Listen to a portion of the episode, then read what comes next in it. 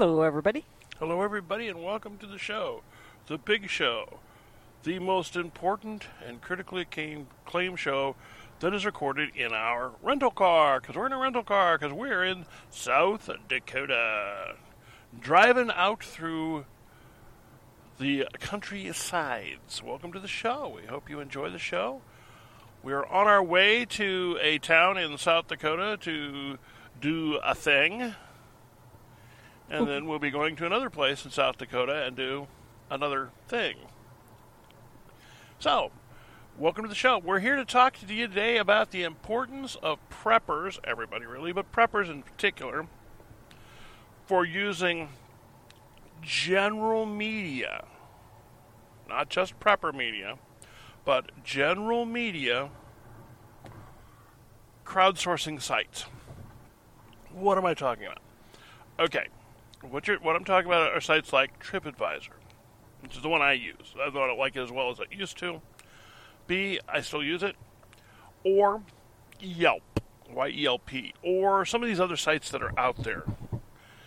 And my thesis is that it's critically important that we contribute to these sites as well as use them because that makes them more accurate, but also that gets the reviews much more meet our point of view. Because how a prepper looks at a hotel room may be completely different than how a non prepper looks at a hotel room, for example. I mean, restaurants, yeah, you just want another good place to eat. But, you know, you might, if you're a prepper, you might care about, like, what you're eating. You might not. You might want to eat the worst garbage in the world. So you need to know which restaurant has, you know, serves fried, fried spam wrapped in bacon. You know, you might need that if that's what you like. Ugh. Um, Talk about causing a disaster. And what in the world is this doing? I'm in a really weird road construction area.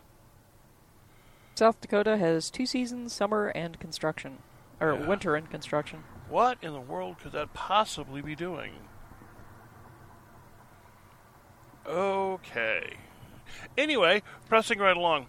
Now, one of the things this is this is my aside for today. One of the things I love about driving around in the north, because this is actually the north. South Dakota is actually the north.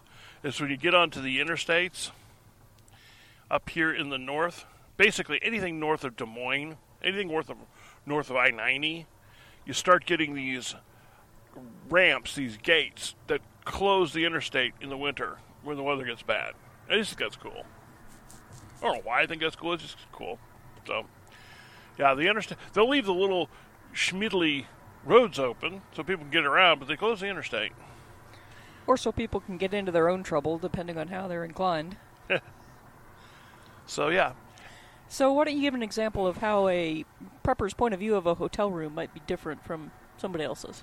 Okay, a prepper's point of view from a hotel room. Uh, just I'll pick one particular uh, brand of hotel room. You got uh, biggest biggest brand in America is like Super 8 because it's just the biggest brand in America. So I'll use that. Just a cheap hotel room.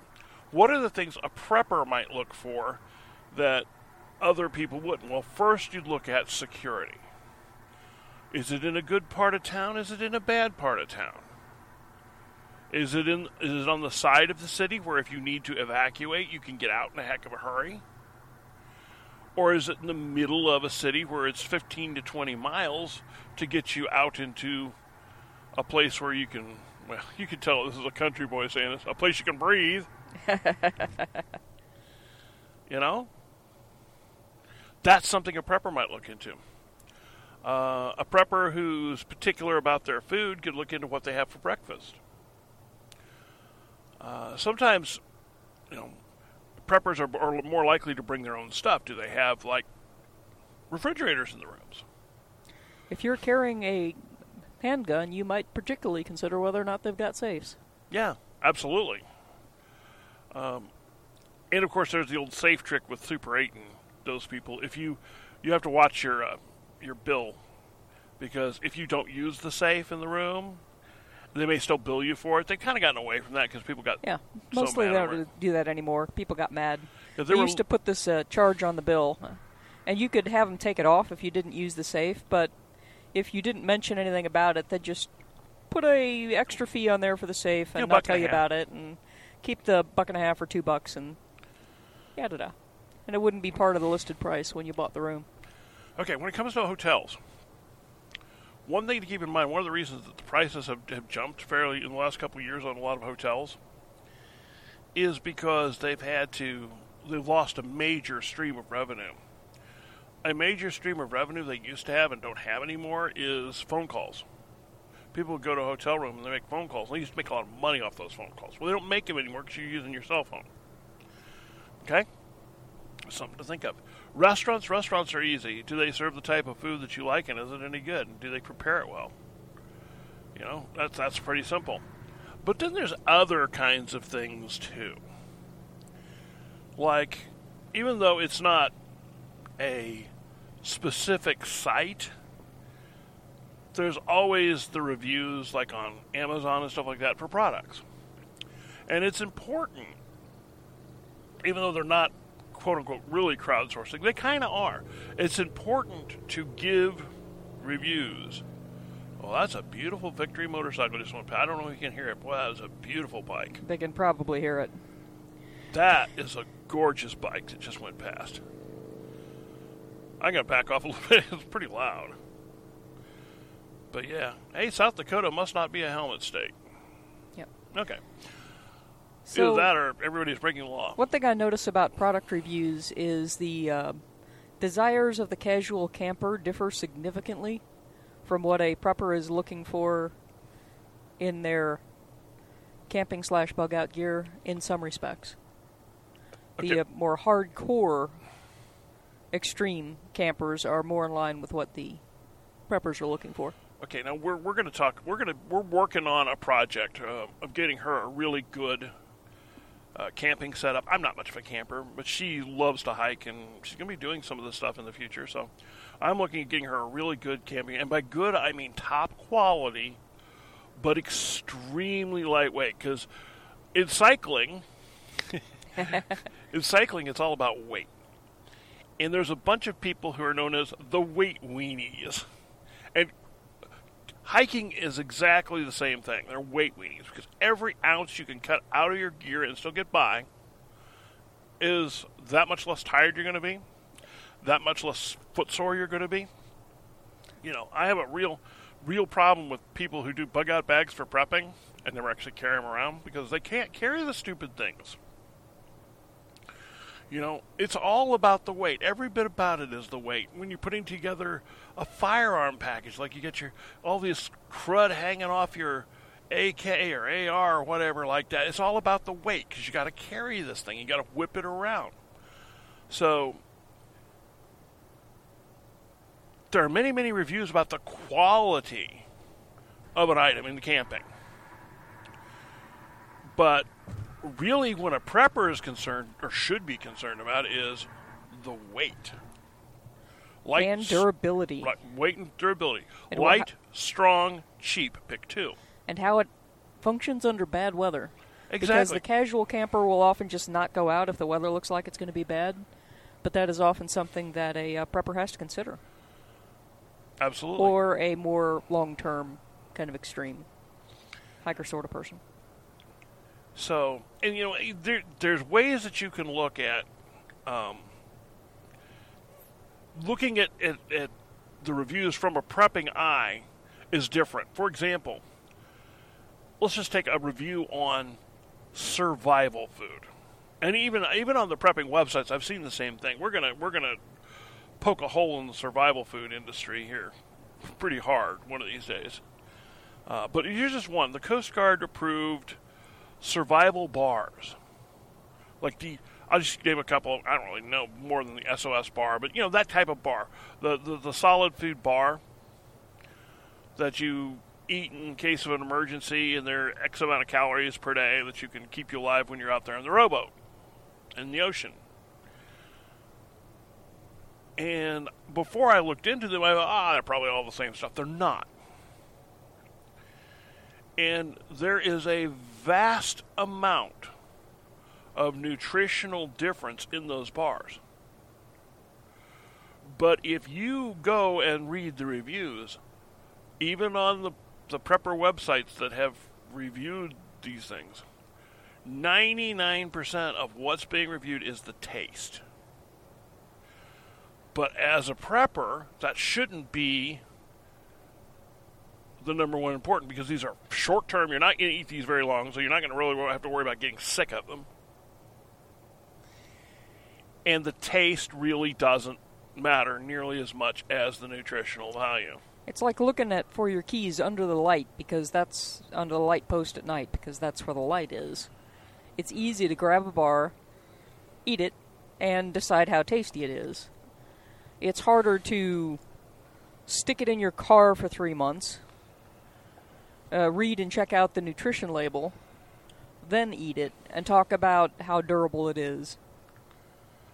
And there is a big difference in durability of bars, folks, let me tell you, as well as how nutritious it is, in addition to whether or not it's good enough to eat. What made me think about this is I heard uh, one of the employees at the hotel we stayed at last this morning. Actually, I was we were sitting there eating their breakfast this morning. Uh, sausage, no, sausage and biscuits, uh, uh, gravy and biscuits, and uh, she had uh, a bowl of cereal with bananas. Yep. And uh, so it was actually pretty good. Yesterday we had uh, a waffle. But we heard the person who was servicing the, the breakfast area, I heard her say, Please let us know what you thought about your stay on TripAdvisor because our manager reads every review. Now, managers read every review on that because that has become, a, and Yelp, and I'm just picking one. This is what she said, and this is the one I use. Those reviews have become powerful because people realize that if you get a bad TripAdvisor review, you know, that's going to hurt business because people are using it. We've got, um, so I do a I do a TripAdvisor thing pretty much for every restaurant we go to the first time, which reminds me we probably should do one on that one. Yeah. Last night, and then I'll do one on the hotel. I took a couple pictures this morning. I need to do an outside picture, but even though, even though it's only a hotel picture for the website, the light wasn't right. so I'm going to wait till the light's right before I take it. Yeah, photographers are that way, guys. Sorry. Here's the thing, though. If uh, more of the reviews that are out there reflect concerns that preppers have about the products, it will disproportionately shift the producer's opinion to consider things that preppers consider important. So even though we are a fairly small community, if we are a fairly vocal community, we'll ha- we will have an outsized impact on the direction at least some of these products take. Okay, to give a perfect example, um, a lot of these non-battery flashlights are just junk. They're crank flashlights. They're junk. There's these little plastic handles. If you actually try to use them, either the the generator breaks or the plastic handle breaks or they're not watertight or yada yada yada. They're just junk. And if you, as a prepper, go on there and all you say about the thing is, yeah, I used it, it worked, and give it a good review, you're not helping. But if you point out, yes, it worked, but man, this thing is made cheap. I could not depend upon this. I just couldn't depend upon it. You know, that might be a whole different matter. And um, we do have some flashlights that we found that are actually we like. And I think I don't remember if we did a podcast or a thing on them or not, but they, we actually liked it. But they're not the crank ones because there's not a crank one worth owning. Light, Which is, strong, you know- and cheap. Well, all they are is light and cheap. The, the problem is that the good ones we've got are solar. Yeah. And that's fine, except in winter in Missouri, the nights are long and the sun can't doesn't reliably come out for days on end. and recharging can be a problem even with a good light. Now these do have battery backups, which batteries, helps. Batteries are not rechargeable. no, these are lithium battery backups, so they're not rechargeable. Yeah, They, they have a rechargeable That's battery an and, and then uh, uh, a lithium battery. they they've got dual batteries. One is recharged by the sun, and the other is uh, replaceable And then disposables. we're, we're having to replace them every every two or three years, just simply because the NiCad batteries in them don't last forever. yeah, So, and we've hardly even used them because the solar battery function is good. But I do have concerns about that for winter, uh, long-term winter use. as well, you should. So that's why we have other light sources available. Mm-hmm. So, you know, okay, we're going to keep this basically short, but use some stuff, use it hard before you review it. But then do review it and share it with the general community because that's the kind of review sites that the people making the products care about. Okay. I'm going to tell you one thing that just it drives me nuts. People doing unboxing reviews of pick it, it- it- everything. An unboxing review isn't a review. All it is is here's I got my new I toy, got my toy and I want to talk about it. and. I'm going to talk about it. I don't know a thing about it because I haven't used it, but I'm going to talk about it. So, you know, I think unboxing reviews are the biggest waste of time. I mean, if, unless it's an Apple product. And there's a reason I say that. Apple packaging is just really cool. and it's interesting to see how they packaged it this time. Because they, they spend a lot of time, money, and effort on their packaging. I mean, they go way out. Most other companies, you know, it's in a box. Here you go. Like I shoot Sony cameras. And although the Sony boxes are better than most, they're just cardboard boxes and stuff like that. But you get a new iPhone, man, and that box is a work of art. So, okay, I'll give you Apple products for their packaging. Other than that, nah.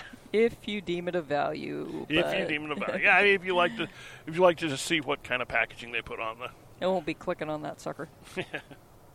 But I watch a lot of reviews, and then I watch a, watch. A, I mean, I watch a ton of reviews of something before I buy it on YouTube, and I recommend that. But I also recommend that we we need to start, you know, putting the reviews out there ourselves of the stuff that we use. There's So that's what we do. We, I mean, we're using our website to do reviews, and and we know. Okay, I can tell by looking at the stats on the website that when we do a review, it will get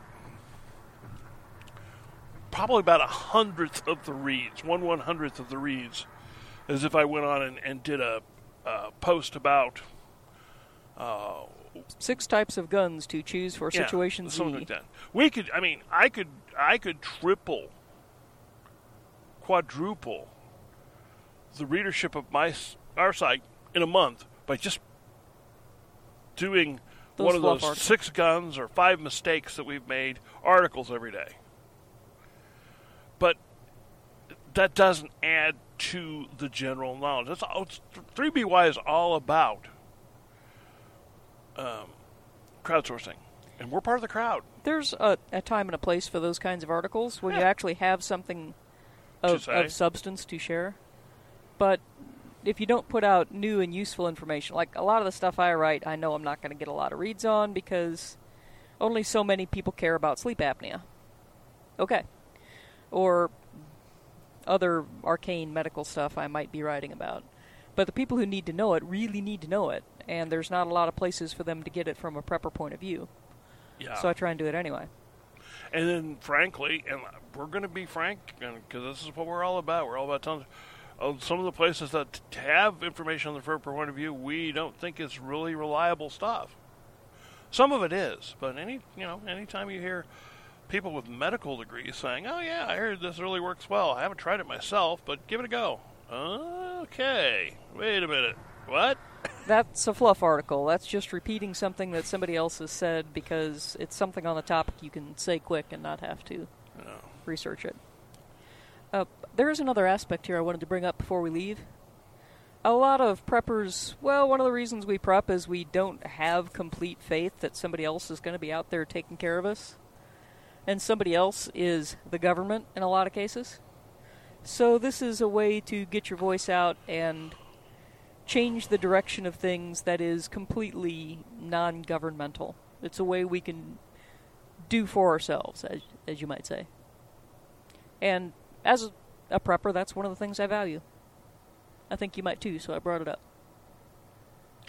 I agree. It, it made me think of a bunch of political comments to make.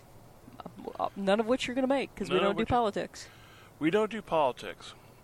But I will say one thing, and it's not a political statement. It's maybe an anti political statement, but that's one of the things that, that, that drives my uh, interest in, in the 3BY project is because I think that politics, even the, the pursuit of politics, is anti prepping because takes the focus away from being self reliant towards this political candidate, view, uh, party, whatever, are going to take care of me. No. Prepping is about you taking care of you, you taking care of yours. Personal responsibility, personal uh, accountability. That's what it's about. And the political stuff is all about them taking care of you. And that's where I have a real problem with it. That's why I set it aside. I'm not saying don't have poli- political views. I'm not saying that. I'm just saying that's not what we're about. You can get that anywhere. We want oh, to. Oh boy, can you get We want to just concentrate on beans, bullets, bandages, and you. Not which political guy you like, but you and your family. And so that's a political statement without actually saying making a political statement. and I think you could stand behind that. Could you stand behind that? Uh, halfway. Ah, there we go.